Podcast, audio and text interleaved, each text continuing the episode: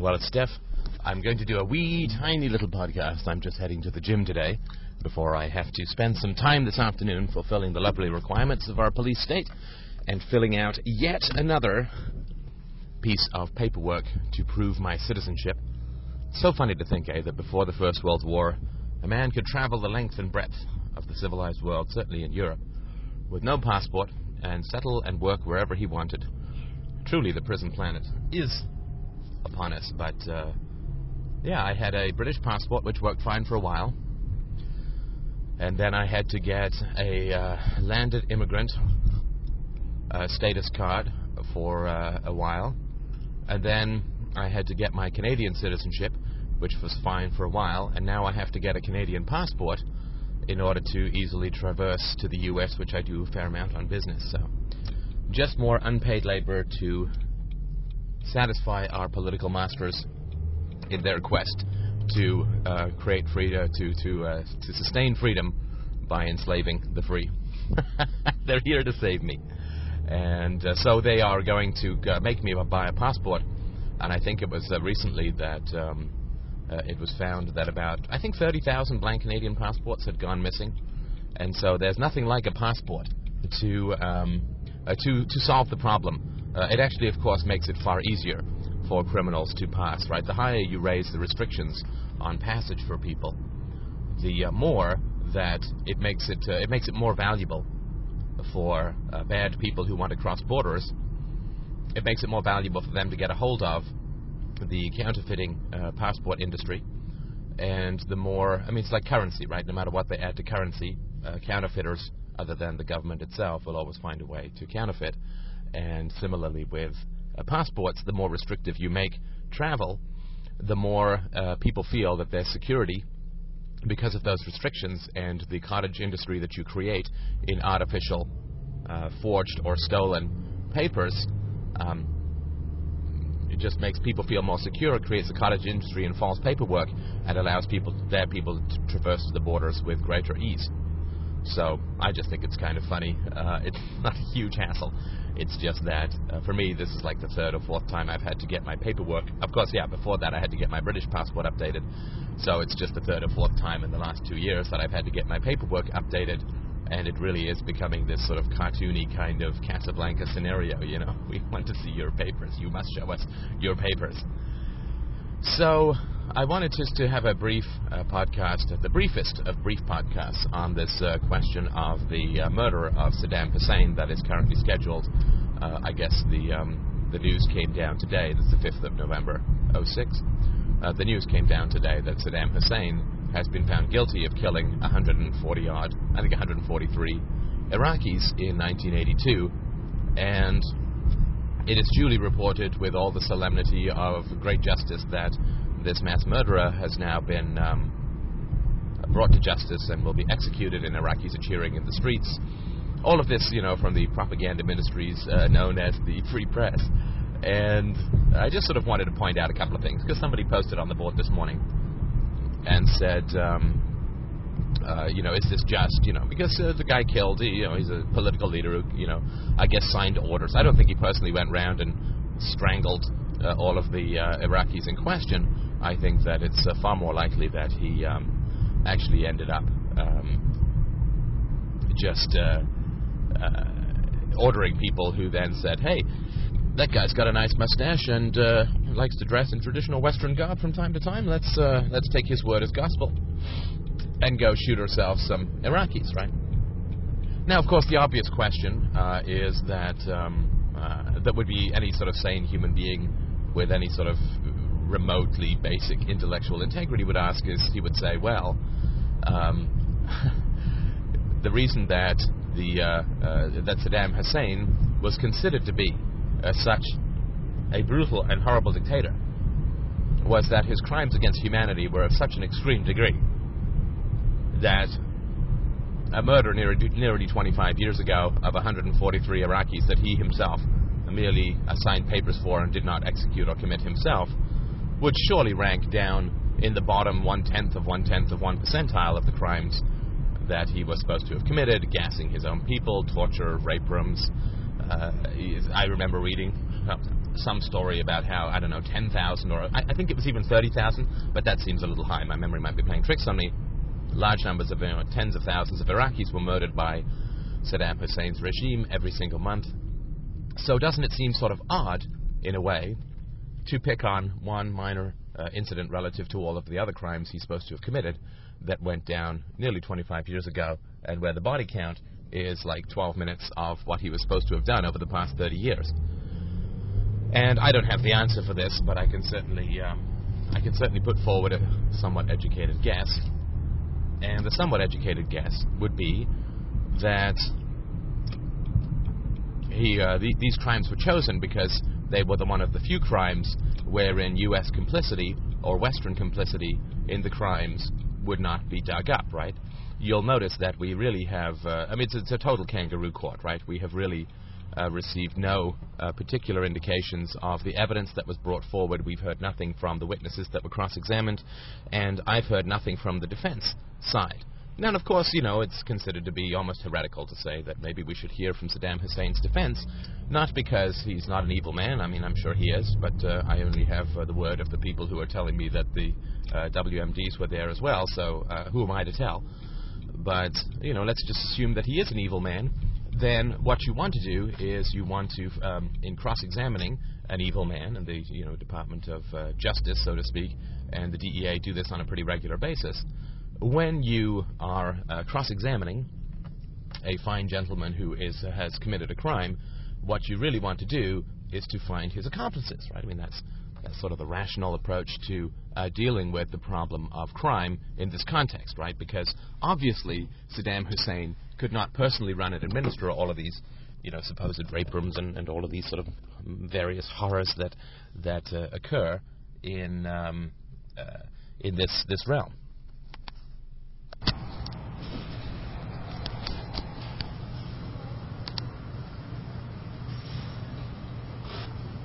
So, all right, I can hear that everybody is saying, let me find some new way for Steph to be able to continue doing his podcast, even though he is, even though he's found ways to do it in his car and at home and so on. I can hear the desperate voice of potential listeners saying, Steph, is there any way that you could produce more podcasts? And this voice is strangely accented and has some pretty desperate tones in it, which I can certainly understand. But I'm going to decide to continue to do a little bit of it just while I start my workout, because I have some stuff that doesn't require any hand stuff. So let me continue with this idea that accomplices would be an important thing to sort of gauge and understand when you were looking at a crime, especially a crime that is countrywide, that involves a government, right? No leader can act alone. George Bush obviously didn't go to invade Iraq. In fact, he only goes to Iraq under extraordinarily heavy security, because it would be kind of ironic if some mortar were to injure the poor fellow. And so this issue of trying Saddam Hussein, it would obviously be very important to get all of the accomplices that were to have helped him in his goal or his achievement of subjugating, humiliating, destroying, murdering, raping, and so on, masses of Iraqi people. So given that there's this vast amount of corpses and there's these genocidal burial grounds and so on, it does, of course, seem a little bit odd that they're picking on this one little thing. My guess is that if they were to say pick on the big thing that was one of the ideas or historical circumstances that drove people to war, I think that what they would find, if they began to dig into this sort of chemical gassing of the Chemical Ali's gassing of the Kurds, there were 5,000 people killed with, I think it was some sort of gas, nerve gas sprayed from helicopters, right? They would say, okay, well, this criminal intent to kill the Kurds would have been, you know, somewhat impossible without the helicopters. And it would have been somewhat impossible without access to these weapons, right? So motive is obviously important, but means are equally important, right? This is why when there's a bank heist going on, you also try and catch and prosecute the guy who drives the getaway car, right? Because without the getaway car, not the car itself, but without someone willing to drive the getaway car, no crime would actually ever occur. So this would be another aspect that you would need to look into when prosecuting a crime. And this, of course, was very much what occurred in the Nuremberg trials after the Second World War, where people actually began to look at the means by which the Nazi policies were made possible and expanded. So if they were to look into the chemical attack on the Kurds that roused such ire prior to the invasion, they would very quickly find that it was the United States that was at least one source of the chemical weapons that were used against the Kurds. Now, is it illegal to sell weapons in a sort of objective moral sense? Well, there are weapons that are used for self-defense, and then there are weapons that are specifically designed to be used in a crime, right? So something like a sawn-off shotgun or a gun that has its serial number filed off and has, I don't know, a fingerprint-resistant handle or something like that, is obviously a weapon that is only designed to be used in a criminal environment. So if somebody sold such a weapon that was then used in a crime, in a sort of free society, and again, I'm not saying whether there would be serial numbers or anything like that, but let's just take that for granted. In a free society, you would say that the person who held up the bank was liable, that the person who drove the getaway car was liable, if the getaway car was so constructed as to be almost undetectable, it had no license plates and I don't know, like it was invisible to cameras through some Klingon or Romulan cloaking methodology or something, then you would say that the person who built such a car specifically for the purpose of criminal activity and sold it might also be liable. If the gun had a fingerprint-resistant handle and no means of identification and fired bullets which could never be traced through ballistics, obviously that would be a weapon that would be created and sold for the simple and obvious reason and purpose of being used in a crime. So the people who made such weapons may, I'm not saying would, but you might make an argument that the people who made and sold such weapons would be engaged in direct activities to support and further the commitment of crimes. So when we look at the gassing of the Kurds and we find out that the American government sold vast amounts of weapons to Saddam Hussein after putting him in power to begin with, right? And also sold weapons that would only be conceivably used in a crime. I don't know if the nerve gas or chemical weapons that were used against the Kurds were left over from the American sort of cross-pollination of evil that occurred when they funded both sides of the Iran-Iraq war, but it would certainly seem that it came from something similar to that. So what that would mean is that there would be a strong argument to be made, I think, that the U.S. would not come off well should their enablement and complicity within the crimes that were committed by Saddam Hussein come to light. If the gassing of the Kurds was considered such a vile evil, which of course it was, then it would seem rather specious for the U.S. to make such a genocidal attack possible and then to completely distance itself from its enablement, from its providing of the money and the weapons and the machinery that allowed such predations to occur, and then to say, well, this guy is pure evil, so we have to invade. Now, if the United States, which of course would never happen, and it's not the U.S., as any government would do the same thing, if the U.S. were to have said at some point, well, We put this lunatic in power. We funded him just as we funded the other side during the Iran-Iraq war.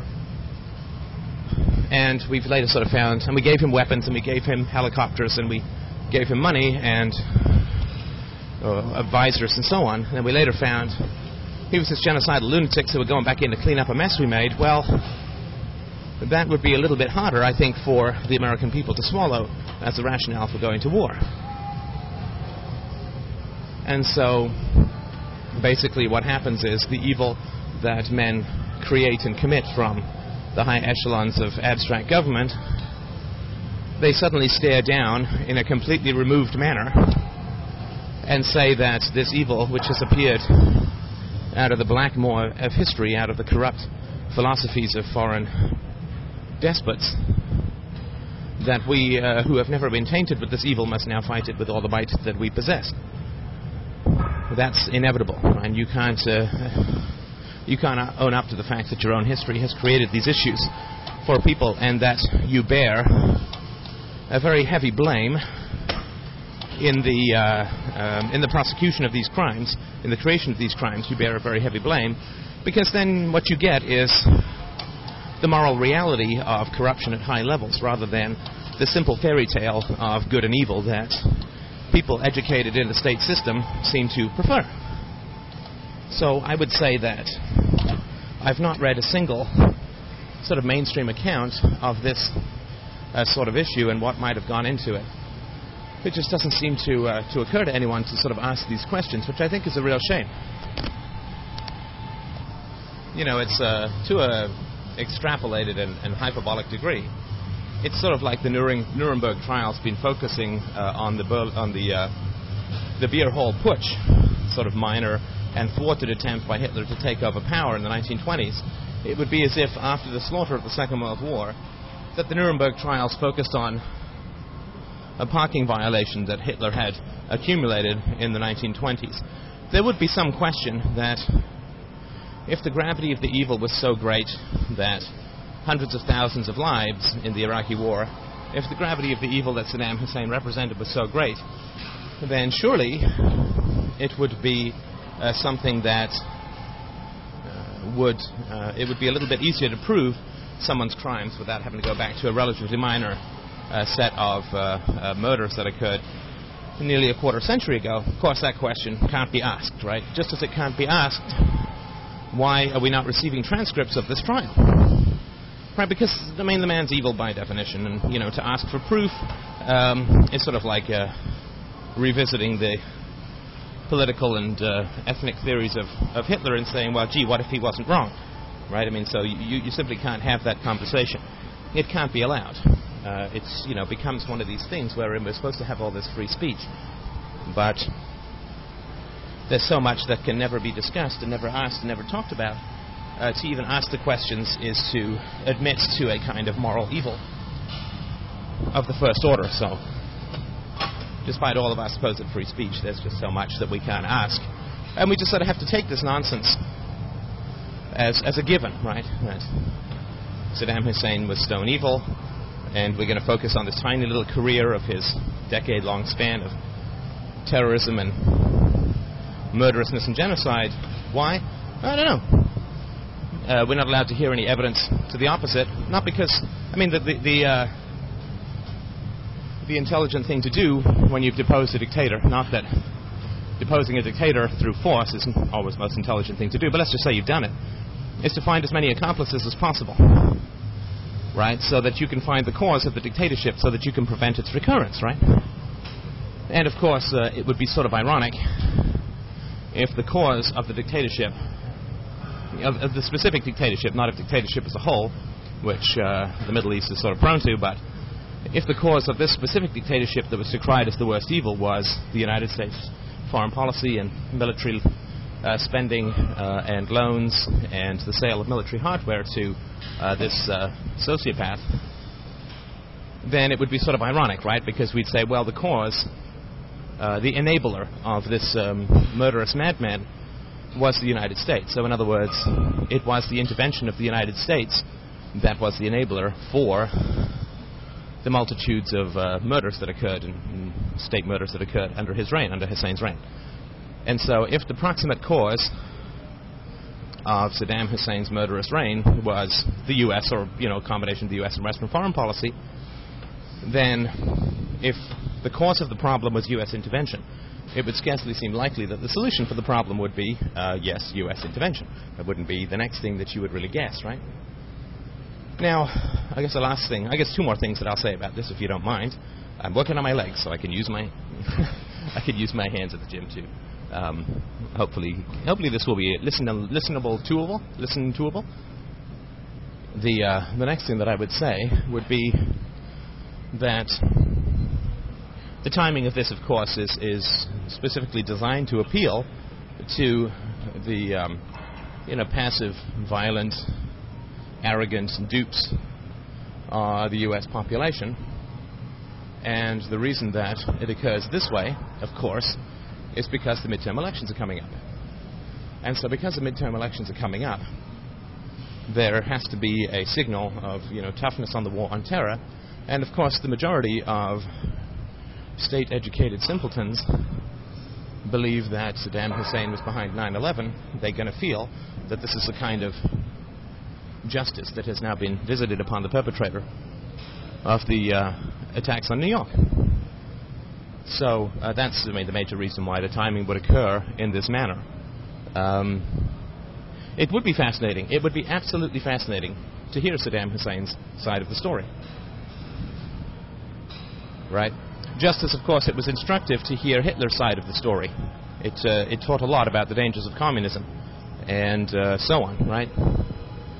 And, of course, he was the other side is always perfectly aware of our hypocrisies and moral failings, just as we are always aware of the hypocrisies and moral failings of their side, right? So, for instance, Hitler was perfectly aware that Wilsonian's 14 points, the sort of national self-determination in his 14 points, to which Clemenceau rolled his eyes to heaven and said, "My God, I'm so sick of Wilson's 14 points.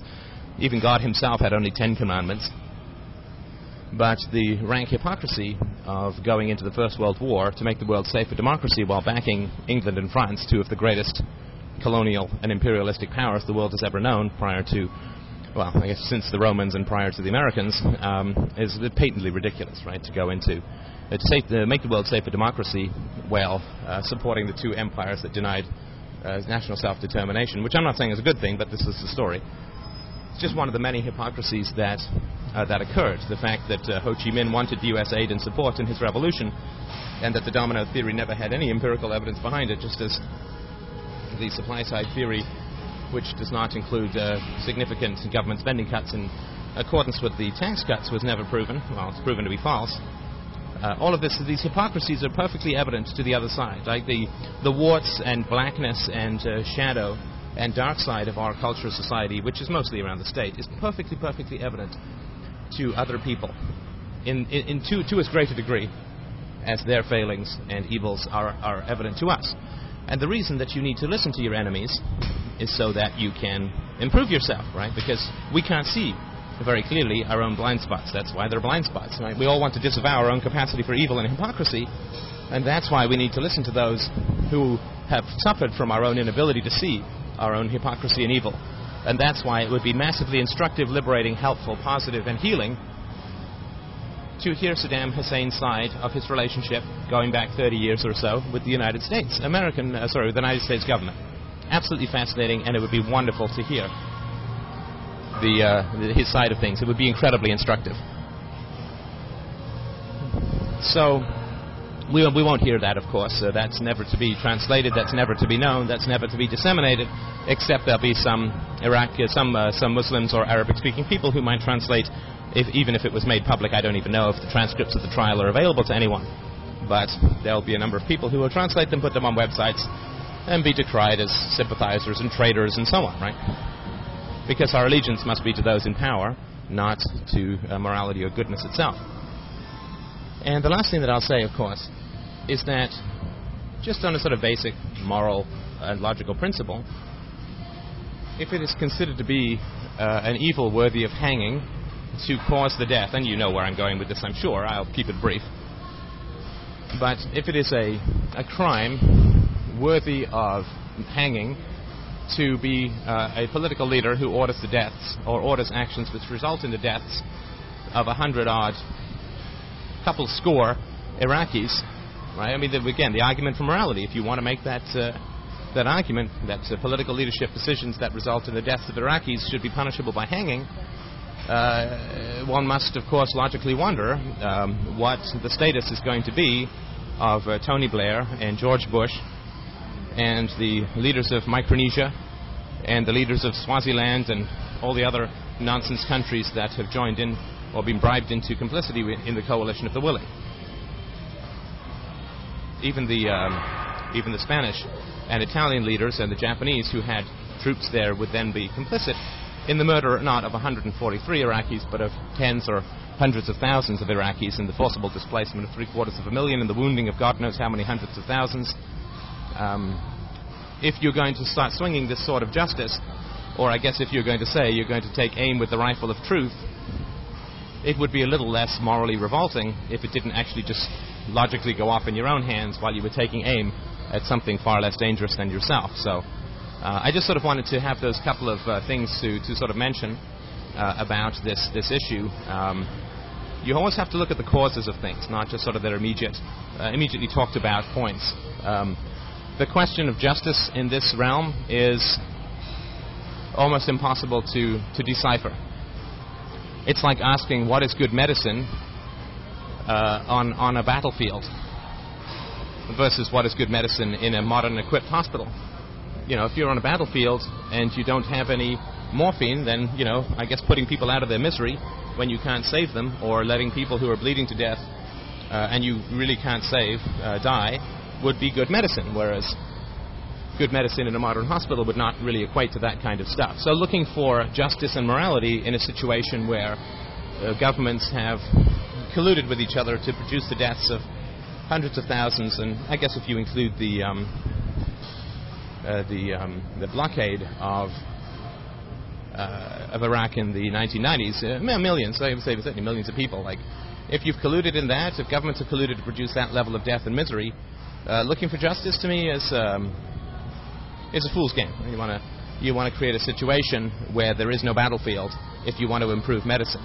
Trying to find a way to improve the medicine on a battlefield where there's no, where you have like a rusty saw and no anesthetic and no antibiotics, is a bit of a fool's game relative to spending your time attempting to find ways to prevent a battlefield situation from arising. So I don't think that's the right place to look for justice, and I think that you're just going to look at it like you know, one mafia gang, a bigger mafia gang has taken over a smaller mafia gang, and, you know, they've kidnapped the leader, and now they're bumping him off. And now, of course, the mafia at least does it without this big show of trial and moral pomposity, which is why the government is much more revolting than organized crime, because organized crime at least doesn't tell you that it's virtuous to make a big show of virtue, and organized crime, of course, kills far fewer people than government. So anyway, I just wanted to have those little chats about things.